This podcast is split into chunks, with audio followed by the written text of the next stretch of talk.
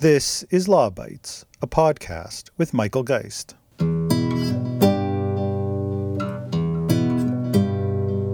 As we begin with a multi billion dollar deal that would merge two of the most powerful business families in Canada, Rogers Communications has agreed to buy its rival, Shaw Communications, and red flags are already being raised about what it could mean for consumers. The transaction is valued at $26 billion, including 6 billion in debt. Rogers and Shaw carved up Canada when it came to cable and internet service. Rogers operated in the east and Shaw in the west, but they have been fierce combatants in the wireless sector. Now, Rogers is promising to invest $2.5 billion to build 5G networks in Western Canada, plus $1 billion to give rural, remote, and Indigenous communities high speed internet. It's also promising to create 3,000 jobs in Western Canada. Big money and big promises. None of it will happen unless the deal gets federal approval, and that will include explaining why less competition is good for consumers.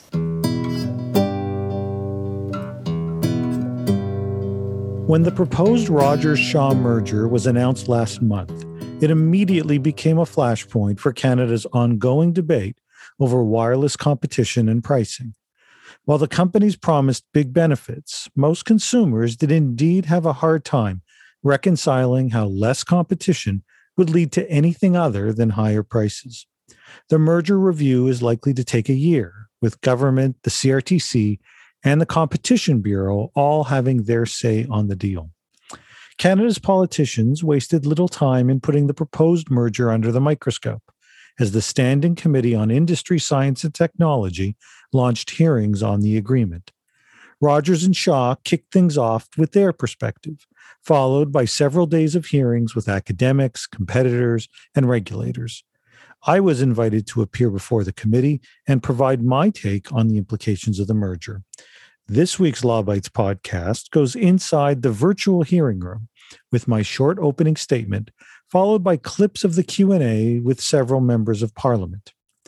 The hearing began with an invitation from Chair Sherry Romanado to provide opening thoughts for three minutes. Professor Geist, you have the floor for three minutes. Great. Thank you very much, Chair, and thank you so much for the invitation and the opportunity to come back and appear before the committee.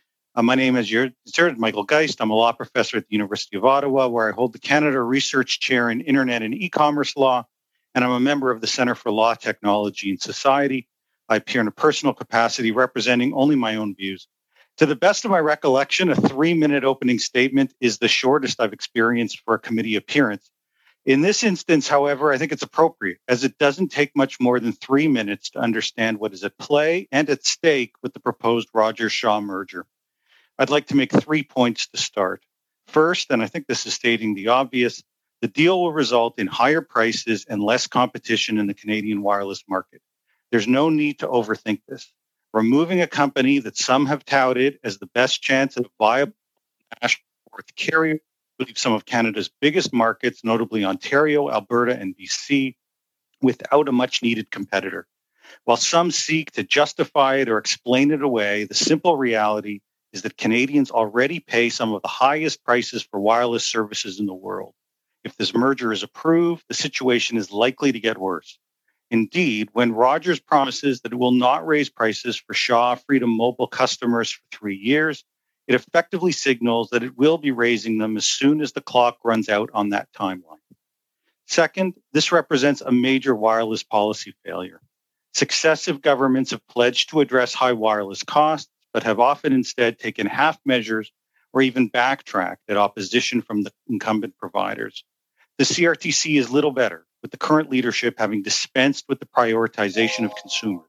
It's the CRTC that initially rejected mandated MVNOs, the CRTC that signaled it was supportive of increasing consumer broadband costs with new levies in its harnessing change report, and it's the CRTC that sparked a consumer group boycott of the development of an internet code that was ostensibly designed to protect consumers. Third, what should the committee be recommending? The preferable choice is no merger, since it's likely to result in lost jobs, higher prices, and less competition. If approved with conditions, the grab bag of goodies proposed by Rogers is really just asking consumers to ultimately pay for rural and remote connectivity initiatives. We need that connectivity, but funding it through a harmful merger is not the right way to do it. Instead, the focus should be on competition, particularly wireless competition. For the purposes of this transaction, I think that means full divestiture of the wireless assets. More broadly, it means doubling down on policies designed to address wireless competition, in particular, support for mandated MVNOs that would help change the competitive landscape and efforts to increase foreign entrance into the marketplace. I look forward to your questions. Once the Q&A began, Liberal MP Ali Ehsassi asked about two points from my opening remarks, divestiture of the wireless assets and confidence in the CRTC. If I could start off with uh, Professor Geist. Um, thank you for your remarks. I think it's important in particular uh, to highlight your concern that uh, that a uh, merger would have adverse uh, impact on competition, in particular in uh, Ontario, Alberta, and BC. Now, um, I wanted to go to the third recommendation you made, uh, where you touched on the issue of divestiture. Uh, if you were holding the pen um, and you could compel uh, Rogers and Shaw uh, to divest certain assets, what would those assets be? Uh, thanks for the question, and thanks again for the invitation. Uh, I mean, I think the starting point is to recognize the wireless assets have to go, uh, and one can understand why there may still be significant value for those two companies uh, on the cable side, and of course, the kind of competition that exists, given as uh, Professor Winseck noted, a divided divided up market dating back now decades, um, has less implications, it seems to me, for the everyday consumer although it may have some broader market impact. But on the wireless side, the impact is obvious. And so full divestiture of the wireless assets to find some mechanism to maintain at least the prospect of a fourth national player, I think has to be the starting point. Uh, thank you for that. Now, uh, my second question for you uh, is uh, your second recommendation touched very much on uh, the failings of the CRTC. Um, I was wondering after the uh, governor and council order in 2019, uh, where the CRTC was ordered to consider uh, consumer interests, do you think that's going to make a difference? A difference is that going to be sufficient uh, to compel CRTC to really put that at the center of um, of uh, their consideration of this merger?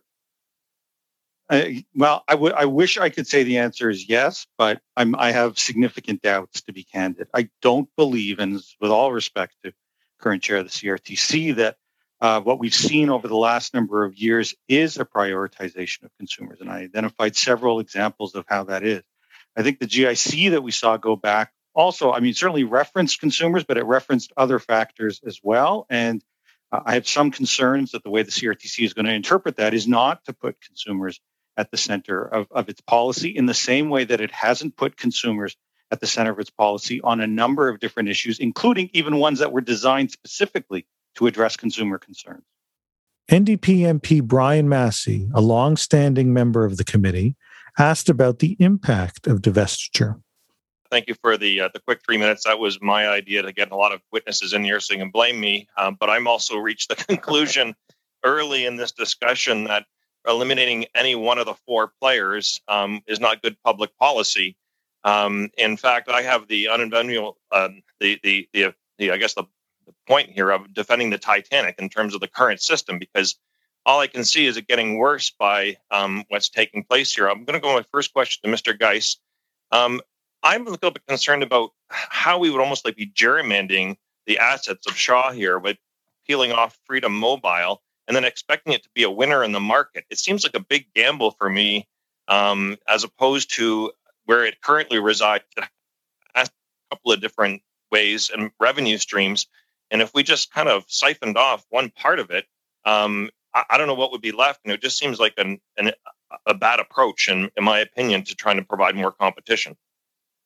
I well, I, you know, I started with the recommendation that that this not go ahead, and I think you're right that you know best case, quite frankly, if our concern is competition, if our concern is ensuring a viable fourth player in all markets and preferably even a national player, that frankly, this merger simply wouldn't go through. We see from the perspective of many consumers, bundled type offerings where there's an expectation that they're going to buy more than just a wireless service, they'll buy multiple services, is, is a pretty accepted part for a lot of consumers. And peeling it off into a wireless only play and a smaller play at that at that point in time presents some significant challenges in the marketplace. I don't think there's any doubt. I mean, I guess the the notion of full divestiture is if if this does go ahead, then the question was, well, what do we do? And that seemed to me the best available approach. But I don't disagree. I think uh, it still leaves us as a with a setback with respect to competition in Canada. Since my comments raised the potential of MVNOs to support competition, Liberal MP Nate Erskine Smith asked for further comments on that policy issue. Mr. Geist, you've spoken also about the need for MVNOs. I, I agree. I, I, wonder what you think about the Competition Bureau's view. In a submission to the CRTC, they emphasized the need for greater competition, emphasized a role for MVNOs, but it was almost like a a very targeted role to better facilitate or better create and, and allow for facilities based competitors to get a foothold and to really grow facilities based competition, pointing to Eastlink and Freedom in particular. Do, do you think MVNO should be used in such a targeted way or should be used more expansively? I think there's room to be more expansive. When I mentioned in my opening remarks, sort of the half measures, uh, this, this, I think the the approach we've seen on MVNOs is is reflective of that. Where the starting position, of course, was no, because there's this tendency, seemingly never to allow for these new forms of competition. Once uh, we we started to see continually the experience of the high pricing in Canada, there was at least a, an acknowledgement that perhaps this might offer up uh, some possibility. But again, uh, doing so in a very in a in a slow way, and we see that coming out of the regulator, and we saw CC as well. Um, this is a debate that's been ongoing now for so many years, and it seems pretty clear that what we've done to date hasn't worked, and we need to be far more aggressive from a policy perspective. Can I ask on that the debate going on for years? It, you, you follow this debate certainly more than I mm-hmm. have, and when we look at MVNOs delivering lower prices, that certainly to me matters a great deal. The biggest digital divide is is one on income in the, in this country. You'll you'll hear my four year old in the background. I apologize. Uh, when it comes to other uh, the other digital divide, though, the one that Mr. Wood is most concerned about and right, rightfully concerned, we want we want companies to build. And there's actually there is, and the Competition Bureau notes this, the CRTC's noted this. There there is a challenge here. We're competing interests. The, the more we allow MVNOs, potentially the big three tell us, well, we're not going to build as much. Has there been any conversation in this space about where companies build that for a certain period of time they have a monopoly over that build, but then it is opened up after. Period. In other legal spaces, we have this this framework. Has this been part of the debate? Yeah, well, I mean, I think there's been a recognition that the companies, given a choice, up down on the urban areas where they're already serving, as opposed to going to the rural and remote communities. Um, and so they seem to almost hold out for these kinds of situations. We saw it in Manitoba. We're seeing it now to hold out the kind of goodies to say, hey, if only you approve this, then we'll really go ahead into these communities. It has that policy, that strategy hasn't worked. And I, you know, I think my view is that it's really been the role of governments to do a better job of saying we've got to invest in these communities if the companies aren't willing to do so and use a more open approach uh, as part of that.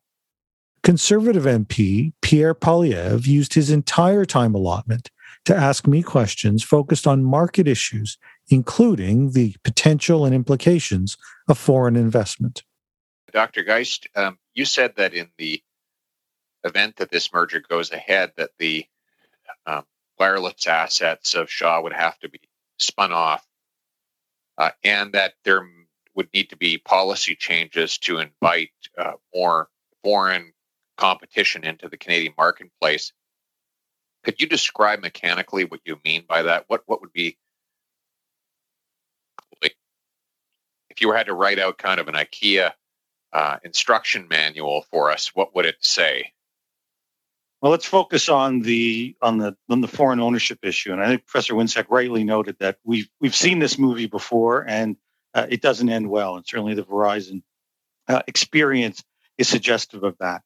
I think the starting point, quite frankly, is to remove really all barriers, open the market up to to foreign entrants. I'm not sure that that's going to um, result in a fundamental change. Many of the, you know, when Verizon, as Dwayne said, kicked the tires on Canada they saw enormous opposition from the big three and just decided Canada wasn't worth their while. There were other places where they could make money without having to fight three large incumbents.